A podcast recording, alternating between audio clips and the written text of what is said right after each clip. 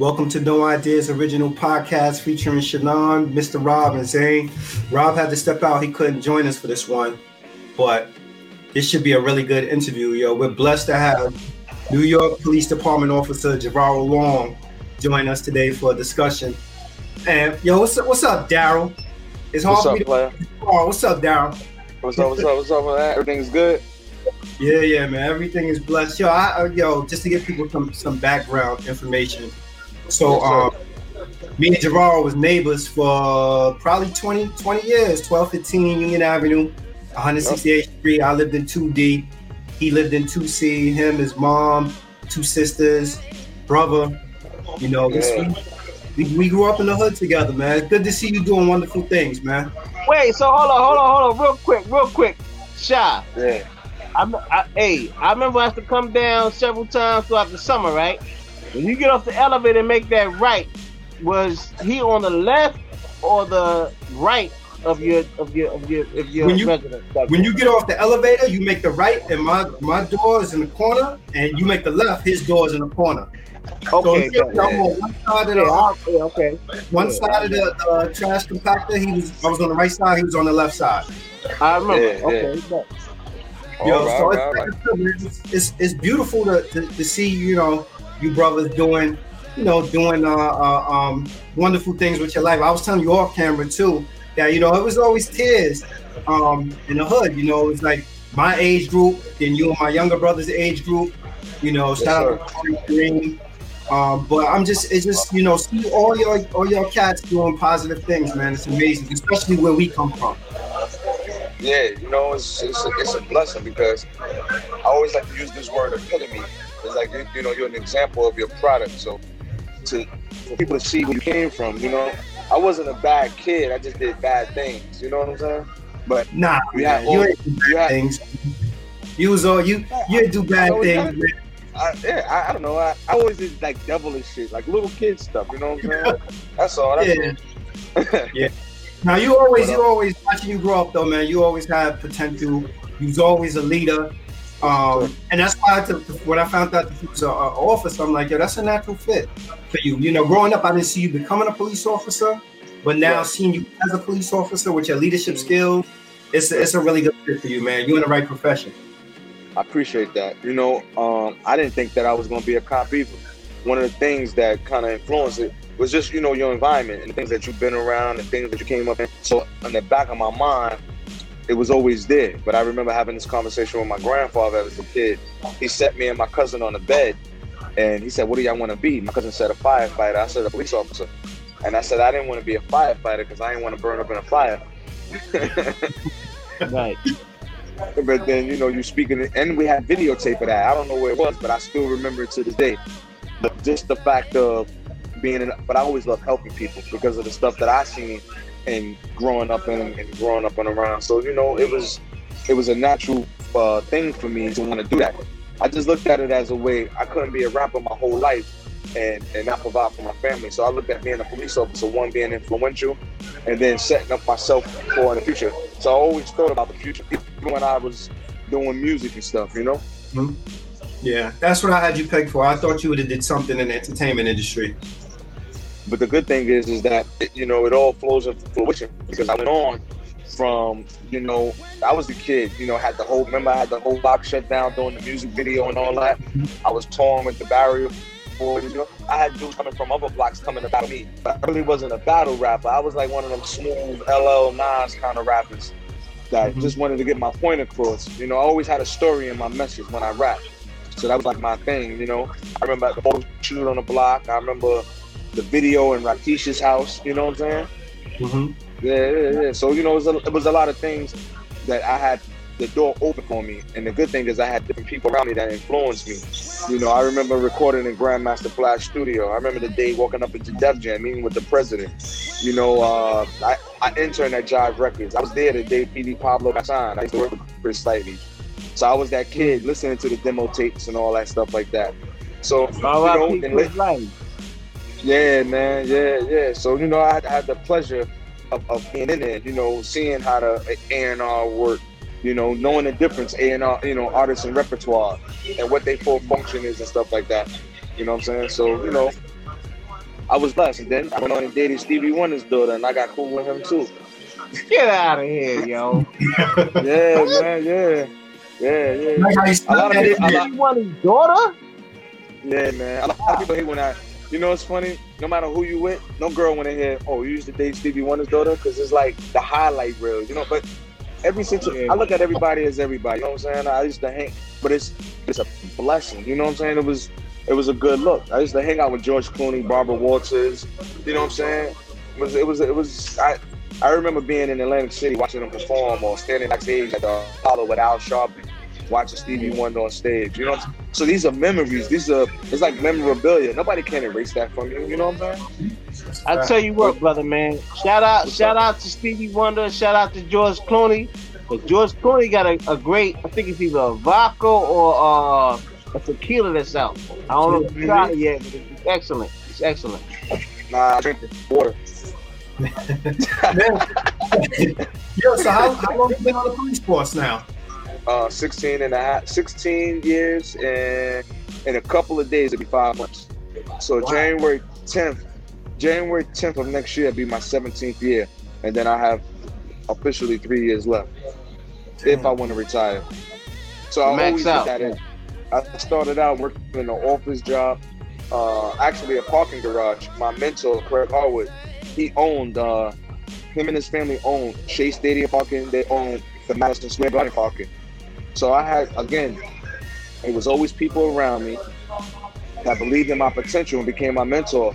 And you know, he helped me graduate high school, put me in college, and uh, you know, he's been in my life since I was uh, 15. So you're talking 20 plus years of a relationship. And this is an individual, you know, that taught me how to sit at the table, how to eat. He introduced me to stocks and stuff like that. So you know, he's a philanthropic, he's a screenwriter, you know, he's a movie director, and uh, you know, so he changed my life. He, he was just one of the, the, the epitomizing people that came into my life that I was lucky. I remember when he first came to the block and my boy Malcolm was in his house. We was outside. I'm like, yo, won't you come to the meeting? He's like, I don't know who that white dude is, but he didn't want to get he didn't want to get in the car to go down to town. But I but I but I was lucky enough to get it. You know what I'm saying? And he changed my life. Then I went on to speak at uh, Tavern on the Green, uh, gathering award from David Dinkins. You know, I, I stood in front of Bank of America, Citibank, and all these other financial groups supporting the organization, which is called Unlocking Futures, that changed my life. It's a mentoring organization. So while I was running back and forth on a block, I was in a mentoring program that pretty much changed my life, that set the way for me to be where I am today. Yeah. So, so those are some of the things that, you know, that uh, that, that changed my life. And you know, when you're around good people and people, yeah, I'm sorry. Nah, go ahead, go ahead, brother, go ahead. You know, when you're around good people and you still battle those, those demons, because some people take it as arrogance and cocky, but I always say, where I came from, if you didn't have that chip on your shoulder, you know, you could have succumbed to anything. Yeah, so that was part of my, my repertoire. I was that kid. It's like you said, yo, brother, I appreciate the tracksuit, but I remember when I couldn't afford that. I was watching Shannon and his brothers with every Nintendo game, and you know what I'm saying. I remember, mm. uh, and Shannon could attest to this. I remember Kareem Shannon's best friend, you know, mm-hmm. introduced me. He's yeah. like, yo, I just say, I just, I just saved up a G, D. I'm like, you said, what's a G? And he was like, a thousand dollars. I didn't know what a thousand dollars was. You know what I'm saying? He was the first yeah, one to tell me what a thousand dollars was. So, you know, little things like that you remember. You don't forget. Mm-hmm. So, so yeah. way back, way back when, when you was going through that transition, mm-hmm. was there like a uh, specific person that gave you the tutelage in order to for you to transition your mind state to see the bigger picture? Everybody, man. If it was somebody around me that said, "Yo, you're gonna be something," if it was somebody around me, you know what I'm saying, you're a handsome little boy or whatever, anybody that said something positive to me, I just took that and ran with it. You know, mm-hmm. anybody, because that's what you do. You you. I remember, you know, coming home from the studio. Actually, it was Grandmaster Flash's studio, and you know, my mom she used to drink a lot. And I remember coming, and she was, my mom was intoxicated, and I was so pissed off. But my mentor looked over, my manager looked over at me. He said, You know what you're doing? You're in the process of breaking the cycle. I didn't get that, mm. but I got it as I grew because he said, You're in the process of breaking the cycle. So you be like, what, what is that? What cycle are you breaking? You know, but you had to be there to believe it. And I broke the cycle. Yeah, yeah. Man, since you've been, I guess, um, involved with policing, you know, and I look at your um, look at your Instagram and I see, man, you're doing amazing things as a police officer. You're doing things that people probably don't envision police officers doing. So I'm wondering, since you've been on the force, have you noticed that there's been a shift and more emphasis placed on community relationships? Absolutely, because that's where the change happens. It has to start from within and work its way up. You know, just being in law enforcement, and I'm speaking on, you know, on my behalf of it, not the whole, you know, uh, police force. Is has to. You're not going to save everybody. You're not going to influence everybody. But as as you noticed it, other people notice it too. Mm-hmm. Yeah. You know, so it, it, it, comes it comes with change, and as long as people see it, you know what I'm saying, they, they will respect it and appreciate it. And just being able to do the music and DJ and do all the things that I'm doing, I love it. You know, when I'm setting up and people are seeing that or seeing me spinning music or playing that old school music, just because of what I learned and what I've been around, that's dope. So speaking upon the um hip hop influence in your life, right? Can you give us uh, a top five that was an inspiration to you as far as the picking up the pen? Uh, I would always it could be like, it, it could be it could be current or back in the day, whatever it is. You know, it was always like Big Daddy Kane. You know, I like Jay Z. I like Nas. You know, I, I grew to love Biggie because Tupac was always my favorite. You know, I remember back in '92, again, my man Malcolm, when I came back from DC, he was like, "Yo, you heard Craig Mack?" I'm like, Who? "Who's Craig Mack?" You know what I'm saying? Like, who's that? And then when I played Flavor in Your Ear, I loved it. But I was more so like, uh, who was out at that time? It was a song. It wasn't CL Smooth because '92 was a big era for hip hop. But it's definitely you was know it, CL was it a solo artist or a group you referring to? It, it was uh, heck, I, you you caught me with that. But I was saying mm. Jay Z, Nas, Tupac, um, Pete Rock, CL Smooth. You know, I'm an old school dude. I like the new school, yeah. but then anytime I'm DJing, you're gonna hear it. You're gonna see me play Al Green, switch it up, play Luther Vandross, switch it up, Diana Ross. Then go and play something from the Jackson Five or or something like that. Or uh, what's that? Bobby Womack. Uh, what's this guy's name? If you think you love me lonely now, wait until tonight. Uh-huh. Right. Yeah, yeah, yeah, yeah, yeah. I've been doing all that. So, so you you so, get, is this is this this is an initiative that you took upon yourself, or this is something that the the department supported you with?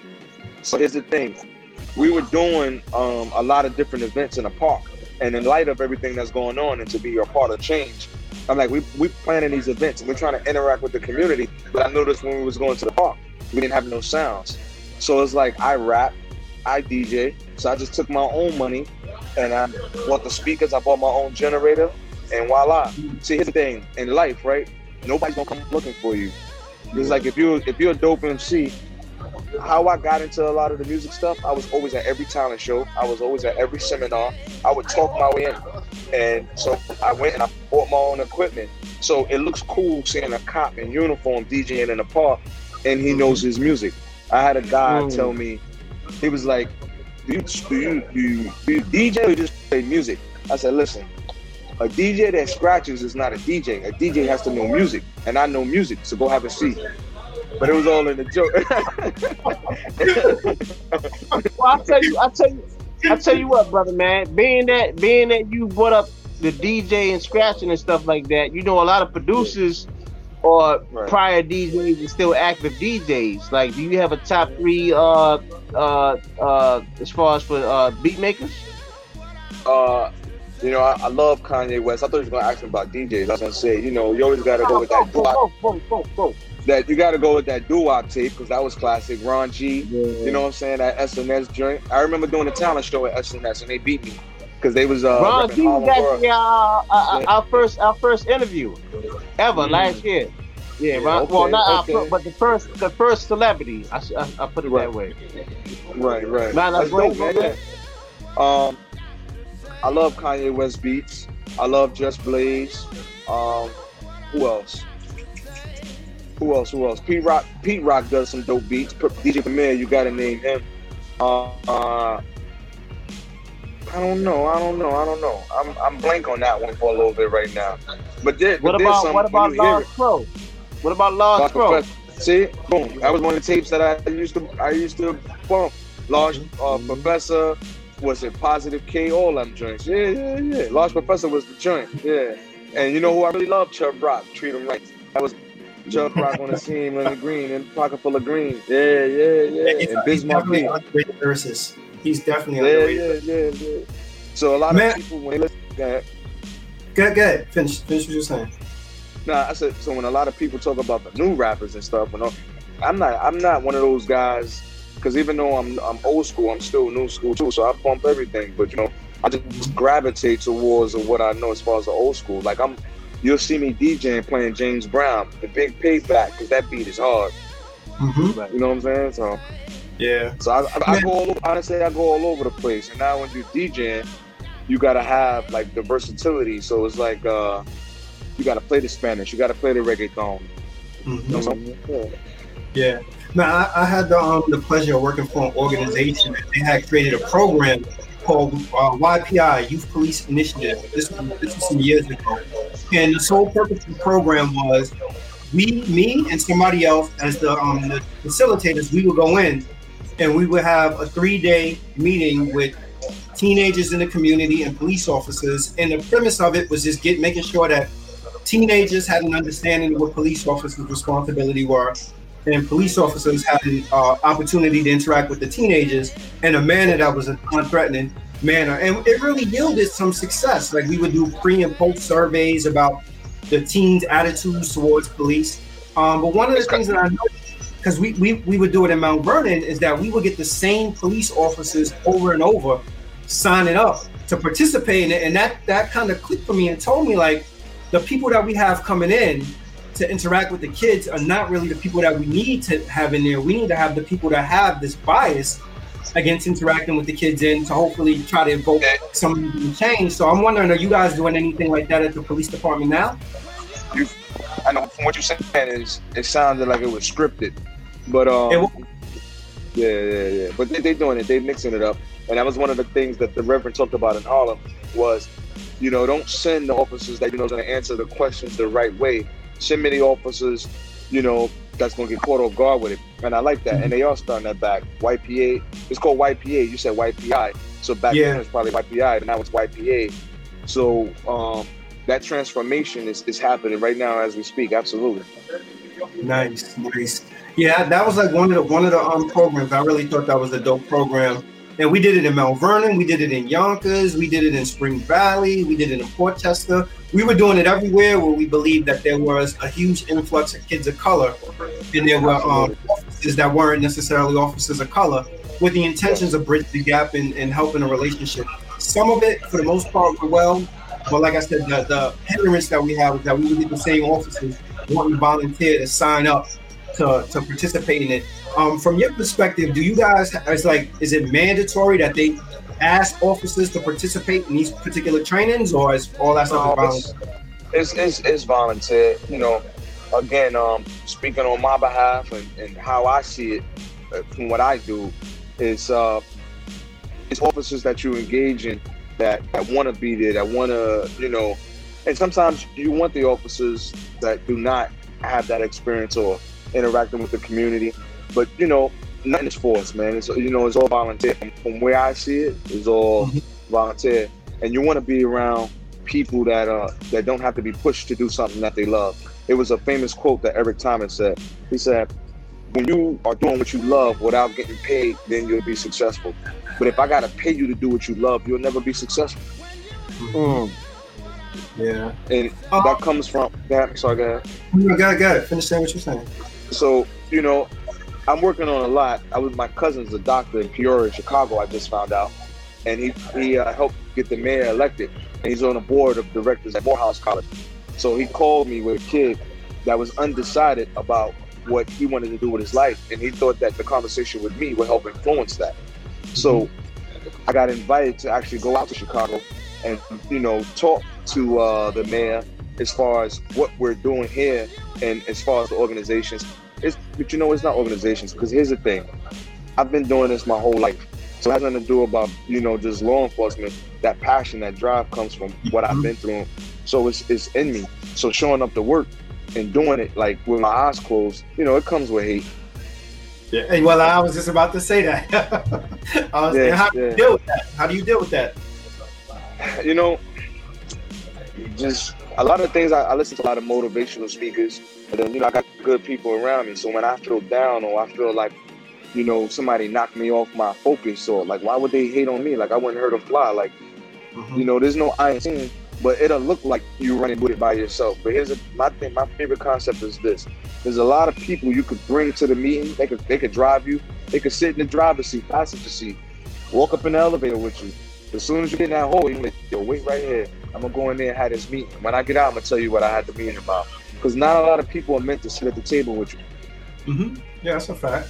So, yeah. so look. So, how do you deal with the hate if you get it on both sides? So, you may get the hate from your colleagues, but then having to deal with potential hate from the community. How do you work through you know, that? Because TD said, you can never look like what you're going through. And I'm a self-motivated individual, so it's like I'm human like anybody else, but I just keep doing it more. You know, it's like somebody that's trying to punk you. It's like, all right, cool, keep doing it. You know what I'm saying? it's the same. It's the same way I use that word. All right, keep doing it. I'm keep shining. Like it's not cockiness. My light is always going to shine, and I was destined for this and, and something greater. You know. Mm-hmm. People don't want to hear now, talk like that. Not at all. Now, I know. I know one of the one of the major things that's uh that that is a catalyst out there as far as crime and stuff in Chicago or any high volume, even the small towns, the small towns that we don't even know about is gang violence. What do you see is the main difference between the stuff that goes on out in Chicago and the stuff that goes on in New York and LA? And do you feel that uh, there's uh, are they, are they oh, I'm sure they are, but can you uh, educate the viewers on the program that, that they have available, if any? Um, well, from what I do, you know, without saying any names, it's mm-hmm, um, mm-hmm we got we got an organization that we're starting. It's called Options. So it allows young people ages uh, 13 and up to learn skills and earn a stipend, um, whether it be photography, computer programming. So this the new things that are it's developed, but to spread it out across, it's in the process of that happening. So we're just developing things that the community needs or what the youth need. So based on what that youth wants, we'll work on it and try to develop it and get it out there. Right. Um, you know, like even with podcasts or technology, web design. So these are some of the things that we're behind it, but we're allowing the youth to run it. Good. So most importantly is staying consistent and just being an ear, being a mentor. Sometimes you can shoot all day long, but you know, you can practice. But what happens when you miss? You got to have something else that you can go towards. You know, mm-hmm. so I just want to be that that that guy, that influence, because it was done for me, and I want to give it back to uh, individuals that otherwise, you know, don't have it, and I can relate because I'm a product of my environment. Yeah, you know, with with last year with the uh, with everything with COVID going on, and there was no summer youth. Um, did you did you think that that had like a, a profound impact on kids in the inner city with there being no summer youth program last year?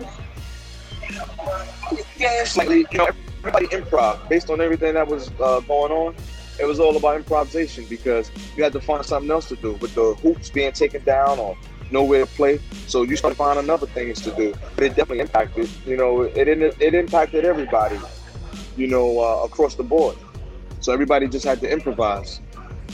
Yeah, I just asked that because I know I feel like that when you have a young person engaged in activities, especially activities that they can get compensated for, like it really helps prevent them from getting into trouble. It's another vehicle of motivation to stir mm-hmm. them in a you know different direction. As long as they commit it, they'll see the benefit from it. For sure. Now, based upon a lot of the you know stuff that's going on out here uh, with uh, uh, you know, you got adults getting gunned down, you have children getting gunned down. I was doing some research and they have this company. I, I don't know if you're familiar with them or not. It's called Wrap Technologies. And with Wrap Technologies, instead of an officer uh, shooting out a bullet or a rubber bullet, they have this device that shoots out a cable to apprehend whomever they feel that they need to apprehend. Uh, really? Now, with, with, with, with, that going on, do you do you do you think that that's something that's uh, that the police department universally, not just in uh, the, you know in the U.S. but overall, like in the world, would incorporate? Uh, you know, if they're successful, it, it decreases the likelihood of you know people that are dying that should not die. And absolutely, I think anything that's left lethal that should happen. Right. Anything that can be implemented to you know to decrease that. You know, danger is still danger, no matter how you spin it. But it uh, it's just like having a taser. You know, learning to use that. It's a non a non device. But you know, it's on a case by case basis. But just having that tool accessible, yeah. I always say this, right? If you create an option, you have a choice. But if you don't create it, you don't have it. Mm-hmm. I wonder, you know, from, from a police officer's perspective, what was your thoughts on the whole George Floyd tragedy? You know, it was it was unfortunate. It was something that shouldn't happen. It was something that could have been prevented. That's just like you know a, a, a, fight with your friends. Like, nah, man, you know you're gonna hurt them or you're gonna kill them. But that wasn't your intention. Your intention, but it looked that way. And when certain things happen, now you got to deal with the consequences. And here we are today. Yeah. Mm-hmm. And then the other thing I will ask you also is I'm sure you've seen a video of Ma'Khia Bryant with the police officer and everybody saying, well, how come he didn't try to disarm her with the knife and everything? Like, can you walk us through as a police officer? You you come on the scene. Like, how does that play out in your head? Because we seeing the replay, the tape of it, and we looking at it, we dissecting it. But I would imagine from a police officer's perspective, you literally have a couple of seconds to make a judgment call. Absolutely. I, from my perspective, when I saw the video at home, I was just instantly thinking like there was a couple of seconds in there on a judgment call to say, instead of pulling my gun, let me taser. You know, some people say I, I would shoot. She had a knife. She had a knife. But you know, you've seen tons of videos. Me personally, you know, as a as a regular person, not even in law enforcement, it's like, all right, grab her, tackle her, something in that miss. Yeah, you're putting yourself in harm's way. You're putting yourself in harm's way every day. But uh, just jumping out the vehicle was a little bit, you know what I'm saying? It was, just, it was just, it was right there. It was just that moment that you could have just, for a second, you know, you could have tased. You know, I, I don't know. You just could have tased. Or even if a shot was let off, it, it didn't have to be that many. Four shot, right? It was like four shots, right? Yeah, it didn't have to be. In my opinion, it didn't have to be that many.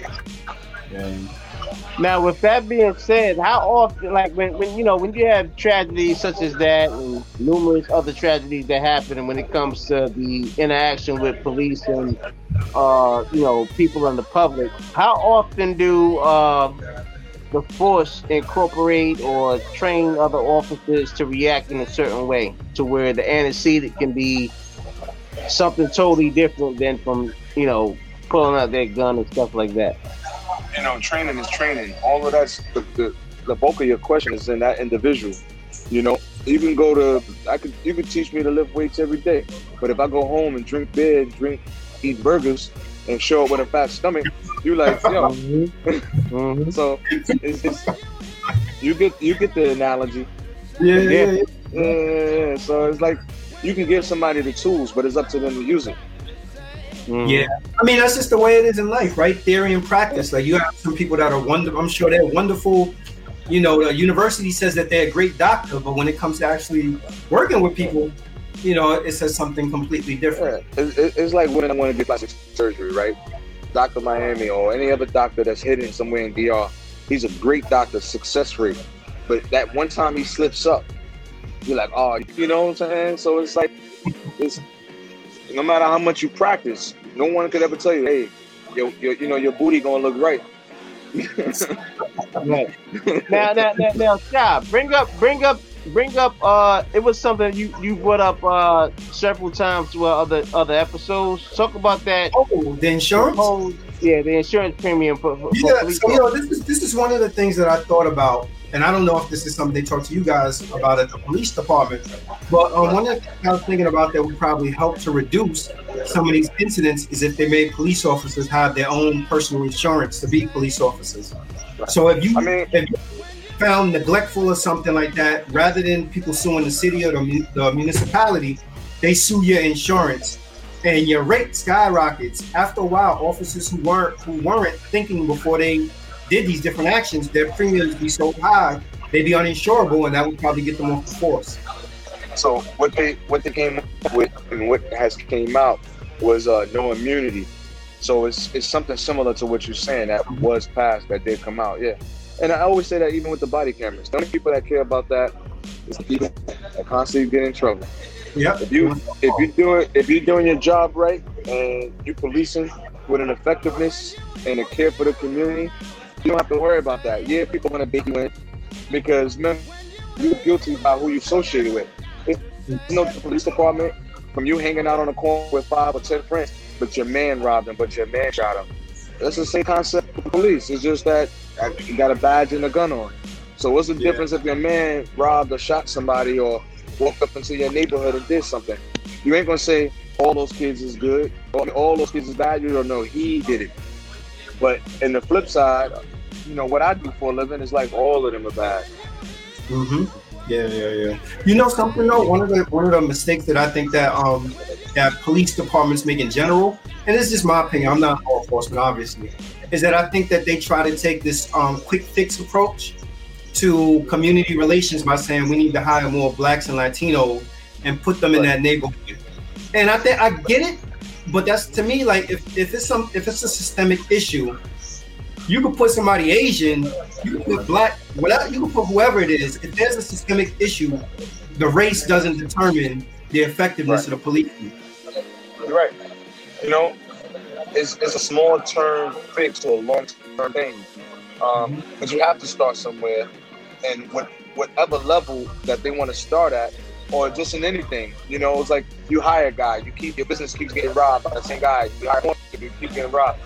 You got to find ways to fix it. You know what I'm saying? Or your apartment keep getting burglarized. You put mm-hmm. one lock, that doesn't work. You're gonna keep altering it. You're not gonna move. You're just gonna find better ways to protect yourself. So it's the same concept with law enforcement. You're adjusting based on what's happening. Uh, there's too many officers across the board to police just one or a group or a few. You just got to start refining it within. And how do you do that? You, you find uh, better quali- qualified candidates to adjust that. And again, you can't police everybody. You can't, you're not going to change anything. But if you start somewhere, and, and that's just this, you know, it's a long term fix. Anything is a long term fix. You go into business long term. You want your profit, it's a long term. You invest into stock. It's a great stock, but it's a long term gain, not a short term. Mm. And do you think that the police department is um they open to that evolution or saying like we have to continue to put in that work? Yes, sir. It's happening now. It's happening right now. You know, a lot of people do not see it, but it's happening now. I can tell you that. I can yeah. tell you that it's happening now. Because accountability is starting to show up. That's what I was just about to say. I was going to say, like, is, is the change now out of necessity because of the backlash? Or is this something that was on people's, this was in people's mind before all of this stuff started happening? Because last year it was hot for the police department. Mm-hmm. mm-hmm. Because you know what? A lot of things necessarily don't happen here in New York but it wavers over, and then you got to deal with it. You know, you get associated. It's like I didn't rob him, my friend did. It's association. So you know, that's how that's just the way it works, and we gotta, you know, you gotta adjust to it, and that's what has been happening. Adjustments. It might sound like to people that are not within, but I can tell you that it's happening because I'm at the forefront of that change. And it's, you know, little old me with my little old friends, but eventually somebody's going to get it. Mm-hmm. Yeah.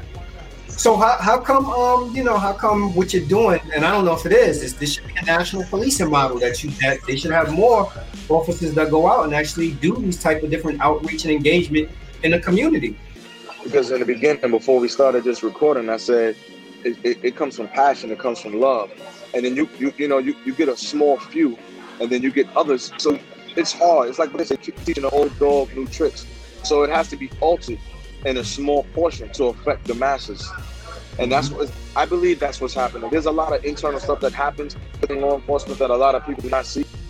And um, and, and that's the problem. And then it, it looks corny because it looked like it's being pushed out now based on everything mm. that's happening. It's always been there. It just wasn't pushed heavily the way that it should have been pushed from jump. Because not a lot of people like change, you know that. Yeah. Yeah, and then probably now it's at the forefront for public relations purposes. So now the muscle people get behind it and they want it out there.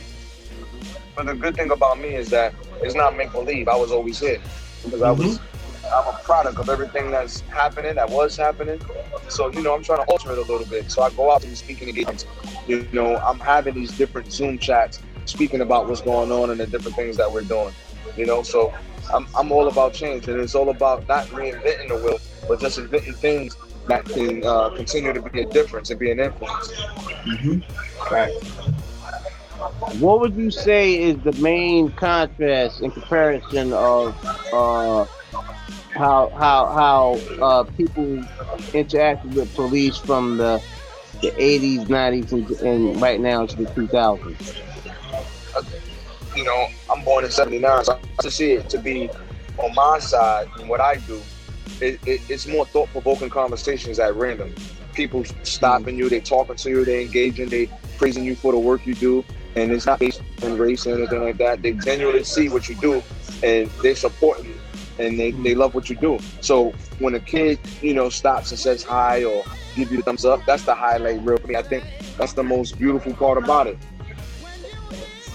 Yo, you know what's always been funny to me? How pe- people are critical of law enforcement till they have to call law enforcement. Have you noticed that? Uh, of course, of course. You, you hear it, you hear it. You know, you, you hear it. Listen, my, all my encounters with police were bad since I was a kid.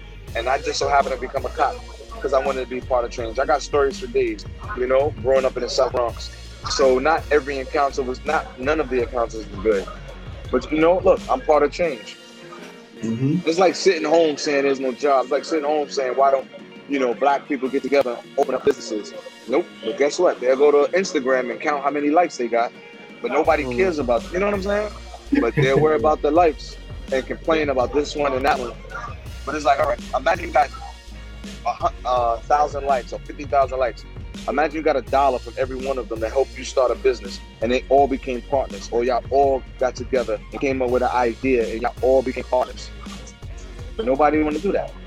Well, you know why nobody wants to do that? Because it's easier to Monday morning quarterback and critique people than to actually, you know, do actionable things. Like some people are really good at being judgmental and telling other people what they should do, and there are other people who just they act and they about tangible things. Exactly. So you know that it's you know I always say that it, it's always easy to point the finger at something bigger because it's easy to to attack that. But nobody's Mhm. worrying about that little bee. They want to go and what, what's up in that high? I bet you there's more bees up in there. Meanwhile, it's the little one on the floor that killed everybody. Yeah. Well, you know, it's, it's funny you said that, and I tell people that also. It's I think just um, as people, we've been conditioned to think about um, individual versus industry or individual versus um, whatever the larger entity is, and naturally, people are going to root for for the little guy. So it's a lot easier to kind of take the, the position of the little guy over the industry. And sometimes it can be, like you said, in fact, sometimes, and I'm not even applying this to law enforcement, I'm just talking in general. Right, sometimes it can be the little guy who stirred the pot and done all these things, but people are always gonna say, Well, you're the you're the industry, you're you're the big entity. You can afford to absorb whatever the blow is rather than the the little guy. And I think that if we if we shifted that mind that that mind state, then that would lead to everybody having to be accountable for their actions. Um, and frankly, I don't know if people are ready for that. I think a lot of people are just, it's just very easy to kind of point the finger. Matter of fact, we were talking, I think maybe it was like a couple of weeks ago, we was talking about um, P. Diddy and Black Rob, and we were talking about how people felt that P. P. Diddy should have been doing more for Black Rob and everything that's going on. And I was saying, like, why do we automatically assume that P. Diddy wasn't doing stuff for Black Rob? You know why? Because we view P. Diddy as a billionaire with all these resources, and we looked at Black Rob as being somebody who was in a, in a difficult position. So we automatically say, how come the person with all the resources is not doing for the person who doesn't have the resources? We just make that assumption, not knowing if he was or not. It's like my mentor, you know, he's well off, but his money is not my money. My struggle mm-hmm. is not his struggle, but he took on the responsibility of some of the things that I was dealing with to help me out. So you can't look at him, man, you know, he's a white guy with a lot of money. Why don't he do this? Why don't he do that? But it's like, nah, I gotta, he always said, you know, you always knew what you wanted. That was just an option in your life. So you have to show, people have to show their willingness to change before somebody's just gonna jump in and lay out the red carpet all the time. That's just not how it goes, you know? Yeah. It's- And, he, it's- and he, well, you know what he was doing? He was teaching you how to fish for yourself. Oh, absolutely, absolutely. And I got that. I got that. Yeah, yeah. I know that's exactly what he was doing. Yeah. Mm-hmm. Yeah, man. We all, we guys. Uh, yeah. No, no. I just say I just appreciate you guys. You know what I'm saying? Especially, you know, and uh, for doing what he's doing, and you know, just having a podcast. I was so excited about even doing it. You know. Yeah. I just want to say. I just want to say that. Thank you, man. yeah, yeah, yeah, yeah. Man. Uh, now, from the outside looking in, you know, it's a lot of various stuff that goes on with uh police and them, you know, interacting with uh people out there in the community. 365 days a year. Police officers don't even know if they're gonna even make it home. Highly stressful, etc. Now, throughout the 365 days, what do you what do you feel is the most stressful two holidays that you have to go through within the 365 days? Is it Honestly, New Year's? I, I, I. No. Nah. Just when it, yeah, uh, New Year's, it's cold. That's it. Yeah. It's just cold. It's cold Times Square. Mm-hmm. You know what's so funny? I don't I don't get bent out of shit with this, man. I've been mm-hmm. called all kind of names and my feelings are, uh, detached from the negative. Of course, it, it bothers you under your skin. As long as you know who you are, but that comes from within confidence. So there's no training class for that. You already got to come set like that. It's like a man. You know what I'm saying? You can have a baby. You got. You could be a father because you produce a child, but can you really be a father? You know what I'm saying? So it's like nobody can't make you want to do that. You gotta. That, that's one more thing. That's natural. It's like when a, a, a animals and lions and all that or when a bird lays his egg, you go back and go get the food, come sit on his eggs, and he protects it. Nobody can't make you want to do that. that that's natural, man. Yeah, I mean, you know, what you it, it, must take a lot of being able to not personalize stuff to be a police officer. That's for sure. Yeah, yeah, yeah. But you know what? Is a lot of it comes from your environment. It preps you for that. So the blessing is my product of my environment. Now, if you came, yeah, if you came from somewhere else, you know what I'm saying? Somebody step in your shoes or you might cry or you might, you know, get all emotional. You know what I'm mm-hmm. saying? But nah, that don't bother me, bro. Yeah. I'm just different, man. I'm just different. And I guess that's why sometimes I think it comes with the hate. Mm. Well, tell tell us about this um this podcast that you're working on, man. So pretty much, it's, it's more so about having a youth run it. It's about um, having youth interview the guests. I want to be spread out where I interview and talk to different people in the community. Because the first step of change is understanding the conversations that are happening in the community. You think just because you're a police officer or you come from a particular neighborhood, you don't have all the answers. You know, it has to start from changing within. And, and how that happens is when you have open conversations. And what better way, you know, over a podcast, sitting at a table, having open dialogue. It's like a community meeting, but you're having a microphone and having a live audience. Mm-hmm. Well, look, if there's anything that we could do, or if I could do, you know how to reach me, man. I'm more than willing to, to, to, to extend, you know, to extend myself and put myself out there because I know there are many kids that grew up in the same environment that we did that need to be able to see, you know, that there are there are other options to make it out of the hood. You know, even if you don't rap or you don't play ball, there are other things that you could do with your life yeah, rap rap was only a, a, a, tool, but I was good at communicating. I was good at facilitating. I was good at networking. So I put myself out there. I'm a product of my environment. I'm a product of an example of what change looks like. So you know, anybody out there that want to be a part of change, you know, let if anything, let me be the first step in being that change. Or you know, they can go look at the YouTube video under my same name, Javaro Hall. Mm-hmm. You can see all the videos, the Apollos, um, a lot of stuff that I've done with uh, the PAL performing at you know Giant Stadium, Yankee Stadium, um, the Christmas tree light. So I'm still doing things, and it's not always rapping. It's just again always being in a position of being in the limelight. So what's for you is for you. I mean that's how it is, you know. Yeah, that's dope. Desi. I want hey, I tell you what, I want you I want you to hit spit spit spit one of your favorite 16s, man. You got a 16 for us tonight, bro? Hopscotch, hopscotch double milk crates and dice decided your life. Four more blessings and blessings, role models where it was the neighbor. Do me a favor because your stomach growled. Lemonade made from scratch. Kool-Aid with a lot of sugar. Candles with no lights. The horses where we have fights. Bad habits easy to pick up. Confrontations, they gave us hiccups. Watch your back, cause the bully lurks. Every day saying your prayers. Some days you miss a church. French grace says playing on repeat to your favorite jump. Bebop's rap, big acapella, hey fella. Adidas was better than Reebok. Favor over pay less, cause nights was more stress. Yo, you know hey, what? I tell you what, hey Shy, I tell you what, he was ready for that question. That came immediately. That, that, them bars came immediately. Yo, Z, let me tell you, yo, let me tell you, let me tell you, he's yo, he stayed ready as a as a kid. He stayed ready, like the dude just Yeah. loved music. He was always Good in the- stuff. Good stuff too, man. I heard, I, He's I, I, hear heard, it. I heard them lyrics. But the the, the, them the rap the rap told you the story. You know, lemonade, Kool-Aid with no sugar, candles with no lights, the four courts is what we had. All of that was on 1215 Union Avenue. So that's the story. Mm. You know, uh, uh, Kool-Aid without sugar. It was the neighbor, do me a favor. It was knocking on Mhm. Genesis door, or the neighbor. Yo, we we need bread for peanut butter and jelly, or you know what I'm saying? Yeah. It's, it's, in, the- it's in the story, man. Everything is in the story. That's, Right. that's all that's from 1215. So all, Mm. a lot of the raps come from that block Yeah. because it's true. Yeah, yeah, like we yeah, working yeah. on, we work- working on something now. Um, I'm starting it off and they singing. It's, it's uh, it was like a heart, like you breaking up with your girl, and I came up with this. Destiny someone in line. I'm trying. Please, what I believe. Second chances. We both played but different beats. And then it goes in. I I had more, but it was like that. Destiny's falling in line. I'm trying. Please, what I believe in second chances.